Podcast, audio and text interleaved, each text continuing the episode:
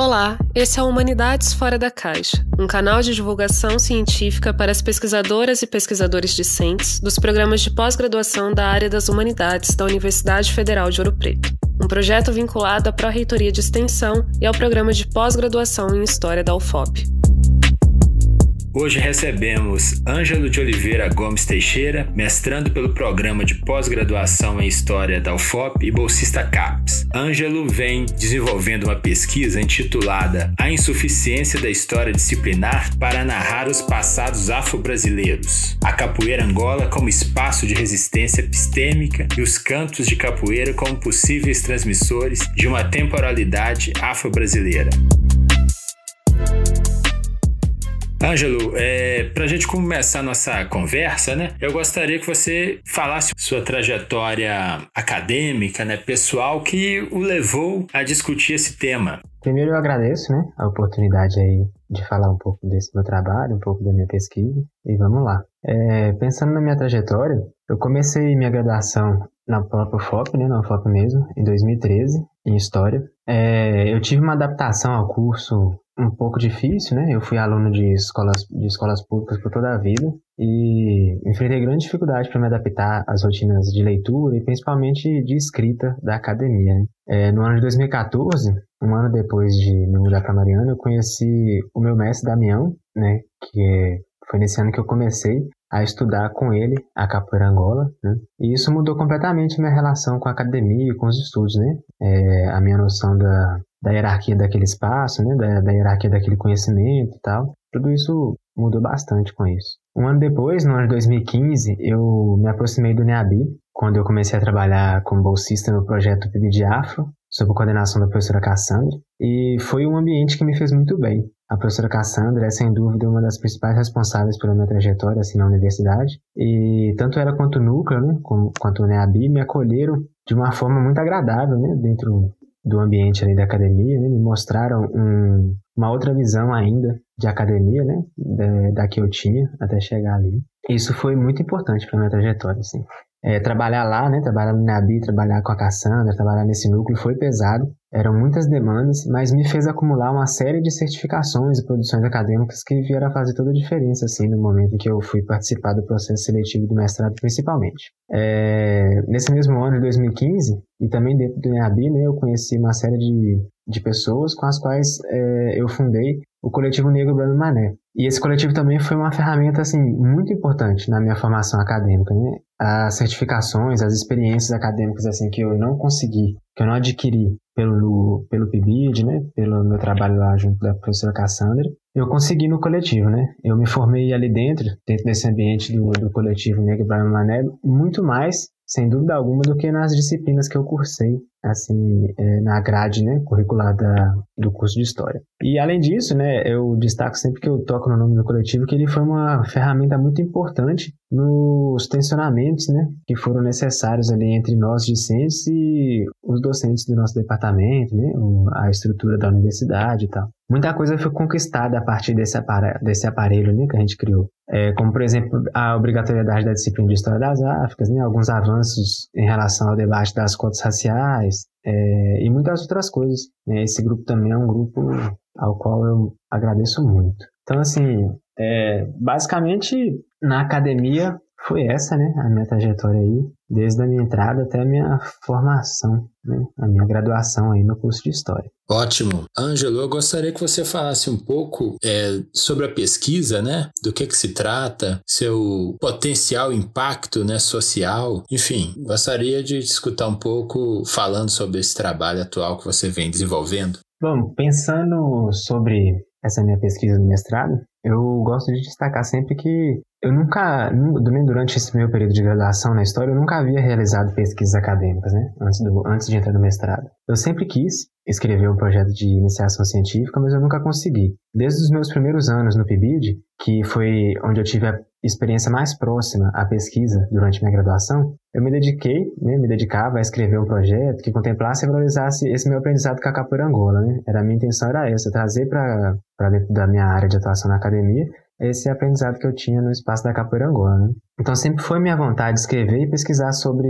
esse espaço como um espaço de produção e transmissão de conhecimento, né? para além do entretenimento que é comum que as pessoas vejam nele. Mas eu nunca cheguei a escrever esse projeto. Durante minha graduação, é, eu nunca nem havia cogitado a possibilidade de enfrentar um processo seletivo de mestrado, né? Nessa universidade ou em outra qualquer. É, justo por esse histórico, né, que eu coloquei aí de dificuldade nas leituras, dificuldade com a escrita e tal, sempre foi uma realidade meio distante assim para mim. Mas conforme eu fui caminhando, né, é, rumo ao fim do curso, conforme eu fui conhecendo mais assim do ambiente da academia, eu fui criando mais coragem e fui sendo encorajado também pelas pessoas, né, pelos meus amigos que já estavam aí nesse processo do, da pós-graduação, principalmente pelo avanço né, de algumas políticas públicas que aconteceram assim nesse momento que eu estava na universidade, né, como a lei de cotas para entrada, né, a lei de cotas para distribuição de bolsa na pós-graduação. E com essa ideia eu comecei a escrever, né, com essa com essa coragem assim que né, que foi sendo conferida a mim. Eu comecei a escrever meu projeto a partir dessa dessa vontade, né, mostrar a Capoeira Angola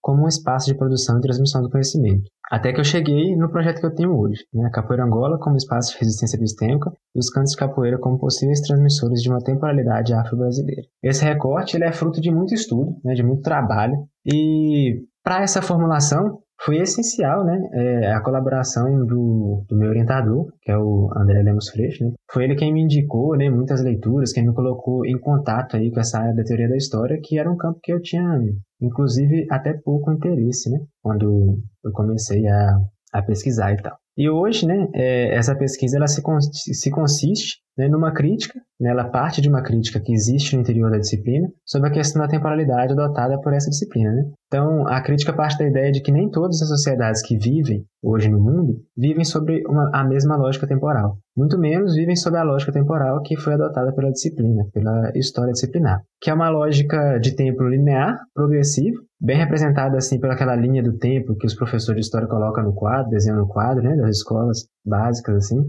e localizam nela os eventos importantes. Essa linha ela representa bem essa noção temporal. E essa noção temporal ela tem uma fundação, né, é, temporal e local, que se dá na modernidade europeia, né? Então ela tem uma fundação local que é na Europa e uma fundação temporal que se dá na modernidade desse, desse continente, né? E, ao ser adot... ah, e, é, e a partir do momento que ela é adotada pela disciplina, pela história disciplinar, ela serve de aporte para estudar todas as sociedades que existem né, no mundo. A partir dessa crítica, constrói-se o raciocínio de que, se a disciplina adota uma concepção temporal específica, é, como que ela pode almejar, compreender e narrar todas as histórias de todas as sociedades se algumas dessas não compartilham desse código? Né? E para isso a resposta é simples, é, não sou eu quem responde, né? existe uma série de, de pesquisadores aí que já se dedicam a isso, e eles dizem que não pode. Né? Essa disciplina deve se repensar é, de modo a não agir de maneira imperialista, impondo sua ótica, né? impondo seu ponto de vista sobre os muitos outros que existem e acabando por silenciá-los. Né? Então, a partir disso, a gente propõe um estudo das temporalidades africanas de matriz Yorubá, de matriz Banto, principalmente, né? como exemplo de temporalidades que são negligenciadas pela história disciplinar. E a partir daí, a gente busca entender os fundamentos dessas temporalidades que foram reterritorializados aqui no Brasil como consequência do processo de escravidão, né? como consequência do processo de sequestro dessas pessoas do continente de origem delas, que é o continente africano. Como a disciplina, né? como a história disciplinar não contempla essas temporalidades afro-brasileiras né? e africanas, a gente busca na Capoeira Angola, que é um espaço de transmissão e produção de conhecimento, vestígios de uma temporalidade que seja afro-brasileira, de uma temporalidade que se reconstitui aqui no território, é, no nosso país, né, no Brasil, como forma de resistência a essas outras com as quais ela inclusive coexiste. E é na performance que é possível, a partir dos cantos da, do ritual da capoeira angola, que a gente encontra vestígios, né, que a gente encontra material aí para essa pesquisa. Ótimo. Ângelo, a sua pesquisa tem uma interface extremamente importante né, com a obrigatoriedade da, do ensino, né, ensino-aprendizagem da história da África, história afro-brasileira e, das, e da possibilidade né, de vinda daí de uma reeducação né, das relações étnico-raciais. E a legislação, inclusive, prevê né, a abertura da escola, né, do espaço escolar, para grupos externos, né, que é, também tem né, seu, seu, seus conhecimentos não disciplinados né, e não disciplinares, como é o caso da capoeira, né, dos grupos de capoeira e tal. Eu gostaria que você falasse um pouco para a gente sobre as possibilidades né, da capoeira no ensino da história afro-brasileira, né, da história africana, da possibilidade advinda daí né, de uma reeducação das relações étnico-raciais. Enfim, né, como a gente já tocou nas questões anteriores aí, a capoeira Angola ela é um espaço que resguarda um conhecimento ancestral riquíssimo e que dificilmente vai ser encontrado em, em outros lugares. Assim. É, a respeito da questão da lei 10.639, né, assim, da contribuição da capoeira, é muito comum que a gente veja, né, principalmente depois da implementação da lei 10.639, e isso é, uma, é, isso é um marco importante, né, porque antes dessa promulgação dessa lei, a gente via pô, muito, muito menos frequente né, a relação entre esses espaços da escola e esses espaços de produção de conhecimento que são próprios da população negra né, no Brasil. É, mas depois da implementação dessa lei, a capoeira é muito comum que a gente veja a capoeira sendo, sendo utilizada como atrativo de entretenimento nas escolas, né, nas instituições de ensino convencionais, assim, onde as pessoas assistem uma roda né, de capoeira, onde essas, essas escolas são convidadas a fazer uma roda, convidadas a fazer uma apresentação. As pessoas assistem e, na sequência, elas vão embora, vão para suas casas, né, vão fazer seus, o que elas fazem no dia a dia, sem sequer refletir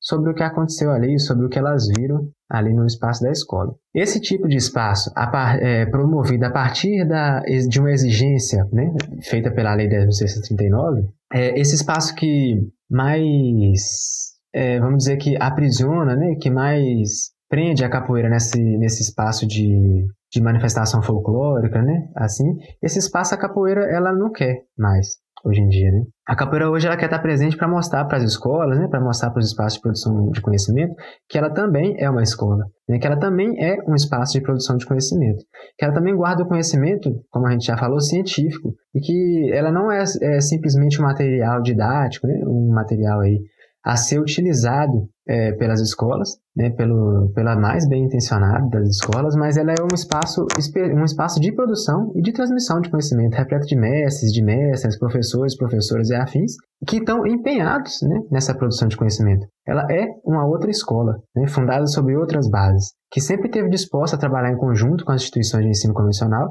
desde que seja respeitado é, é, o seu lugar epistemológico. Né? Tudo isso que a gente coloca, né, toda essa visão assim, já contribui para o deslocamento é, do lugar historicamente constituído para os sujeitos negros, né, que é a proposta feita pela Lei 10.639. Porque é característica desse lugar historicamente constituído enxergar essas pessoas pretas como corpos alheios à produção do conhecimento, e como corpos que só servem ao trabalho braçal, só servem a serviços de baixo escalão na nossa sociedade. É enxergar um espaço que é originalmente constituído pelo povo preto como um espaço produtor e transmissor de conhecimento é retirar desse povo é retirar esse povo, aliás, desse lugar de passivo no campo da produção intelectual e colocar na condição de produtor. É, talvez uma, da, uma das maiores, uma das grandes contribuições que a capoeira tem para oferecer para os espaços convencionais né, de produção de conhecimento. Ângelo, é, gostaria de agradecê-lo né, pelas suas contribuições e participação. Em breve voltaremos com novas contribuições dos discentes dos cursos de pós-graduação na área de humanidades da UFOP. Obrigado. Agradecemos a presença do nosso convidado e colaborador, Ângelo de Oliveira, e de todas e todos que nos acompanharam até aqui. Para maiores informações sobre o projeto, nos acompanhe nas redes sociais, arroba Humanidades Fora da Caixa. Até mais!